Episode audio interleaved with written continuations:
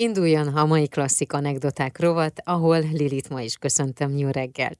Jó reggelt, Nóri, köszöntöm a hallgatókat én is. Amiről ma beszélgetünk, Ferencsik János karmester. Hozzá is természetesen kötődik egy évforduló, amely nem a mai napon van, hanem a holnapi napon lesz, január 18-án.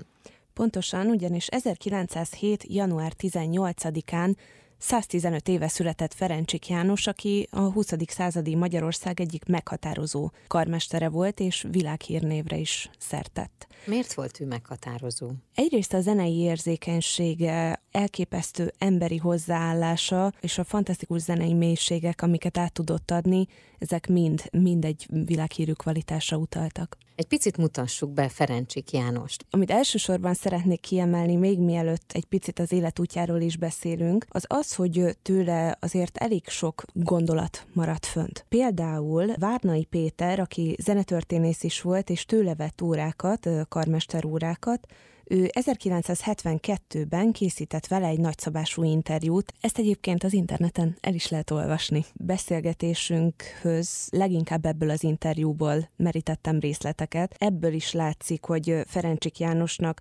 mennyire emberközeli gondolatai voltak a zenészségről, és hogy mennyire hit mások képességeiben. Rögtön az első idézet, amit tőle felolvasnék, az az, hogy idézem, a karmester nem a hegedűket és az ütőket dirigálja, hanem a hegedűst és az ütőst. Annyira humanitáriusan mhm. gondolkodott. Az ő életútjának a legfőbb pontjai talán az, az hogy az operaháznak volt ő karmestere, korrepetítora, de volt ő az állami hangversenyzenekar élén 1953-tól egészen a haláláig. Ő volt a Budapesti Filharmoniai Társaság zenekarának elnökkarnagya az 1960-as években, de egyébként tanított is. Úgyhogy egy nagyon széles ö, körű zenei tapasztalattal rendelkező muzsikus volt Ferencsik János. Nemzetközi karrierje pedig a Magyarországival párhuzamosan uh-huh. kezdett el fölépülni. 1930-ban, 30-31-ben volt ő a Bajrajti ünnepi játékoknak korepetítora. Ezzel egy időben kezdett el egyébként Arturo Toscanini-től tanulni,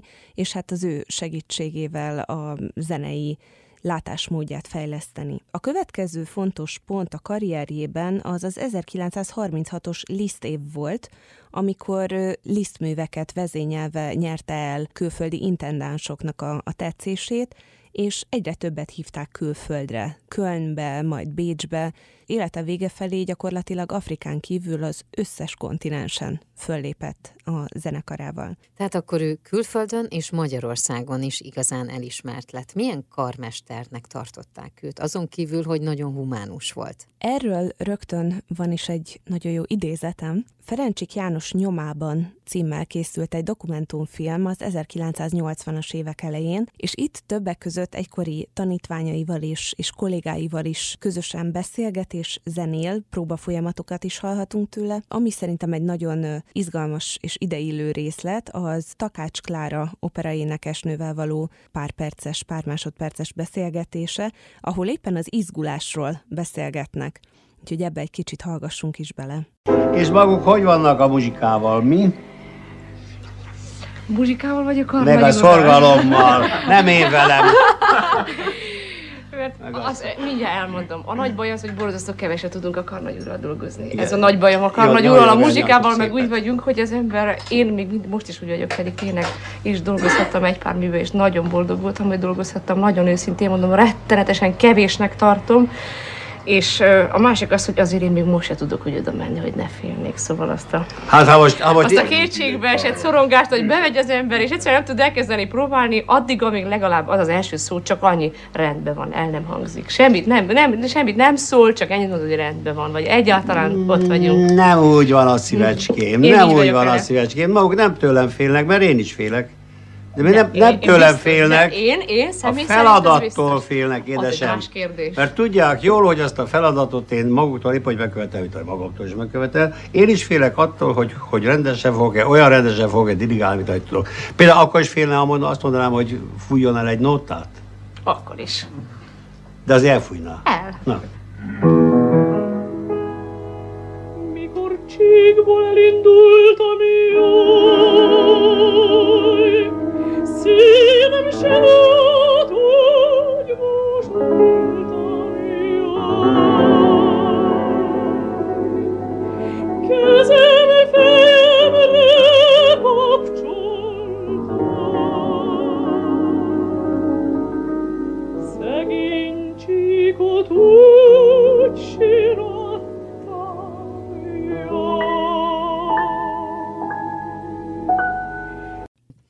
egy-egy ilyen beszélgetés azért nagyon meg tudja nyugtatni a művészeket, egymást is meg tudják nyugtatni, illetve saját magukat is. Igen, attól függetlenül még az izgulás lehet, hogy nem fog elmúlni, de, de ez azért egy elég megnyugtató hatással volt az őt körülvevő művészekre.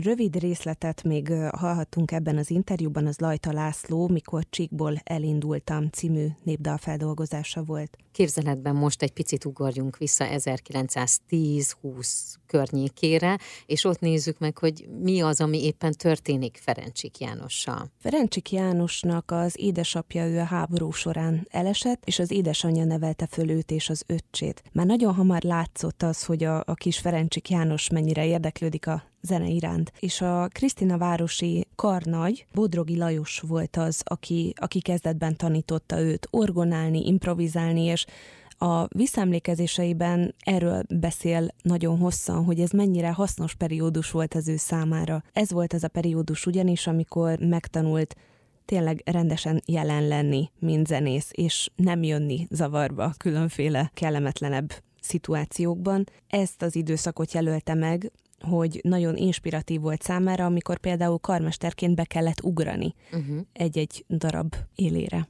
Igen, hiszen ott le kell győznie önmagát is, azt az izgulást vagy izgalmat, amit ugye tapasztal, illetve a tudást elővenni, ami ugye ott van a fejében. Igen, és ez is igazából egy kis tréning után azt hiszem, hogy azért a jobb zenészeknek ez, ez, ez tényleg egy nagyon jó lecke, és jó felkészülés. Még akit kiemelt, ő Lajta László zeneszerző és népdalgyűjtő, és azt nyilatkozta, hogy, hogy az egyik legnagyobb hatással mindig Lajta László volt őrá, uh-huh. mint karmester, vagy mint zenész. Még amikor uh, gimnazista volt, akkor is ellógott, ahogy ő uh-huh. fogalmazott. Heti kétszer délelőtt volt ugyanis Lajta László zeneszerzés órája, és akkor ezeken ő mindig részt vett. Ugrunk most egy picikét, és a zeneszerzés óráról elmegyünk egészen az operaházig. Történet, ahogy Ferencsik János mondja, különös körülmények között indult, ugyanis Radnai Miklós, aki az operaház akkori igazgatója volt, ő eleinte nem igazán lelkesedett azért, hogy Ferencsik János ott dolgozzon, azzal a feltétellel vette fel, hogy az operaház nem vállal iránt a kötelezettséget, nem fizetnek neki, de hogyha megelégednek vele, akkor természetesen maradhat, és a további sorsát pedig kitalálják. Az első karácsonykor már, ahogy Ferencsik nyilatkozott, ő már látta, hogy ott maradhat. Fizetést ugyan nem kapott, de karácsonykor már kapott jutalmat. Uh-huh. Úgyhogy ez már egy jó jel volt, és amúgy megkereste a kenyerét, ugyanis orgonálást külön fizettek az operaházban. Ugye nyilván orgonista képzésben részt vett, tehát hogy ő képzett orgonista volt, tehát fizethették ezért. Uh-huh. Kifizetődőbb opera volt, amiben ő közreműködhetett, az a Salome, ugyanis akkor ő 18 pengőt kapott egy-egy ilyen előadásért, összehasonlításképpen akkor egy statiszta egy pengő körül keresett. Tehát, hogy ez tényleg egy uh-huh. viszonylag jól fizető szerepkör volt. Az első vezénylése is az operaházhoz kötődik egyébként. 1930. március 13-án került erre sor, ez egy balett volt, a Seherezádé, Rimsky-Korszakov műve. Évekig szerepelt ez a mű az operaház műsorán. Viszont, ami még külön izgalmas ezzel az epizóddal kapcsolatban Ferencsik életében, az operaház rendezősége úgy gondolta, hogy a Ferencsik név az nem elég magyaros, úgyhogy a plakáton megváltoztatták a nevét Ferenci Jánosra, CZY-nal. Ez volt az egyetlen ilyen eset, hogy a következő plakátokon már vissza Ferencsikesedett, úgyhogy már, már rendesen írták ott a nevét. Minden művész életében vannak példaképek, így biztos vagyok benne, hogy Ferencsik János életében is voltak olyanok, akiket a példaképeinek tekintett. Karmesterként mindenképpen felnézett, példaképként tekintett Arturo Toscaninire, Fritz Buschra és Erik Kleiberre. Nagyon izgalmas történeteket is elmesélt velük kapcsolatban. Utóbbi kettővel ugyanis Fritz Buschal és Erik Kleiberrel baráti kapcsolatot ápolt és nagyon sokat beszélgettek, ugye főleg a zenéről. Toscaninivel kapcsolatban pedig megjegyezte, akit egyébként később nagyon hosszú ideig követett, nagyon felnézett rá azért, mert pontosan el tudta mondani a zenészeknek azt, hogy ő mit akar velük megvalósítani. Amit mondott, nem csak világos volt, hanem meggyőzően világos, uh-huh. mondta ezt Ferencsik János. Hadd olvassam fel, amit szó szerint gondolt, hogy idézem, meg tudta mondani, hogy a piánó miért piánó. Emlékszem, hogy Wagner Siegfried idejének próbája közben lekopogta a zenekart, és így szólt. No, non forte, piano, piccolo Siegfried. Tehát ugye ringató mozdulatokat tett, és akkor ezzel nagyon jól közölte, hogy itt, itt a pici Siegfriedről van szó, tehát a kürtös mindjárt megértette, hogy miért kell halkabban fújnia. Külföldi példaképei után én azt gondolom, hogy azért Magyarországon is lehetett olyan zeneszerző, olyan művész, aki a példaképe lehetett. Igen, és többet meg is említ egyébként Ferencsik János, köztük Kodái Zoltánt és Bartók Bélát, akiknek a művészeten nagy hatással volt még rá. Bartók Bélával kapcsolatban pedig egy hangzóanyag is felbukkan, ugyanis 1980-ban a Hungaroton készített egy hanglemezt, így láttuk Bartókot címmel. Több jeles zenész felszólal egyébként ezen a hanglemezen, köztük Ferencsik János is, aki elmeséli Bartókkal közös emlékeit, úgyhogy most ebből hallgatunk egy rövid részletet. Első igazgatóm Radnai Miklós ki akart vele békülni. Hogy mind különböztek össze, vagy mi, mi volt közöttük, igazából azt nem tudom. Csak azt tudom, hogy a Radnai, aki maga is komponista volt, és aki, aki természetesen nagyon-nagyon nagyra tartotta Bartókot, érezte, hogy hát ezt a viszonyt meg kell szüntetni, ezt a feszültséget, és az akkori balettmestert, a lengyel Cseplinszkit, és engem elküldött Bartókhoz azzal, hogy a fából farolt királyfinak a felújítását szeretné valamelyik szezonban ismét műsorra venni, és hát menjünk el Bartókhoz, és egyszerűen kérdezzük tőle meg, hogy mi az, amit ő akar, és mindenben teljesítsük a kívánságait. Ez így is történt, elmentünk hozzá, és Bartók kedvesen fogadott, de mindig volt benne egy bizonyos hűvösség. Őnála mindig érezte az ember a három lépés távolságot. Talán egyszer később ez a három lépés időnként egy lépés lett, vagy egy fél lépés. A visszaemlékezés után folytassuk azzal, hogy amivel mindig szoktuk zárni a klasszik anekdotákat, hogy meghallgatunk egy részletet hozzá kapcsolódóan, akiről éppen beszélgetünk most, ugye Ferencsik Jánosról. A választott felvétel az a Hungaroton felvétele ismét. 2019-ben ugyanis Ferencsik Jánostól kiadták a legkedveltebb felvételeit, és köztük van Beethoven Sors szimfóniájának első tétele is, az egészet fölvették, de ebből fogunk most hallgatni egy rövid részletet. Felvételen a Magyar Állami Hangversenyzenekar játszik, és Ferencsik János vezényel. thank you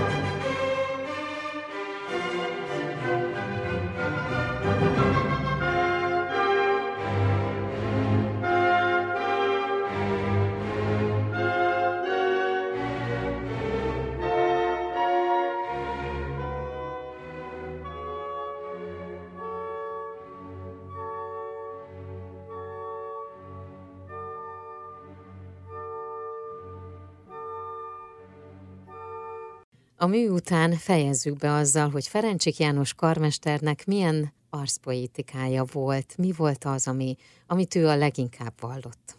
Azt hiszem, hogy ami a legjobban ideillik Ferencsik Jánosra való megemlékezésünk végére, az szintén egy Ferencsik idézet, csak emberi tartalommal megtöltött zenét tudok szeretni és tisztelni. A művészet a legnagyobb emberi érzések, megnyilatkozások közé tartozik. Első számú, elengedhetetlen és egyetlen föltétele, s kérem ezt aláhúzottan dölt betűkkel nyomtatni, az őszintesség. Én úgy gondolom, hogy ez, ez abszolút az életére is igaz volt, és a zenéjére is, ahogyan vezényelt és ahogyan előadott. Nagyon szépen köszönöm. Én is köszönöm.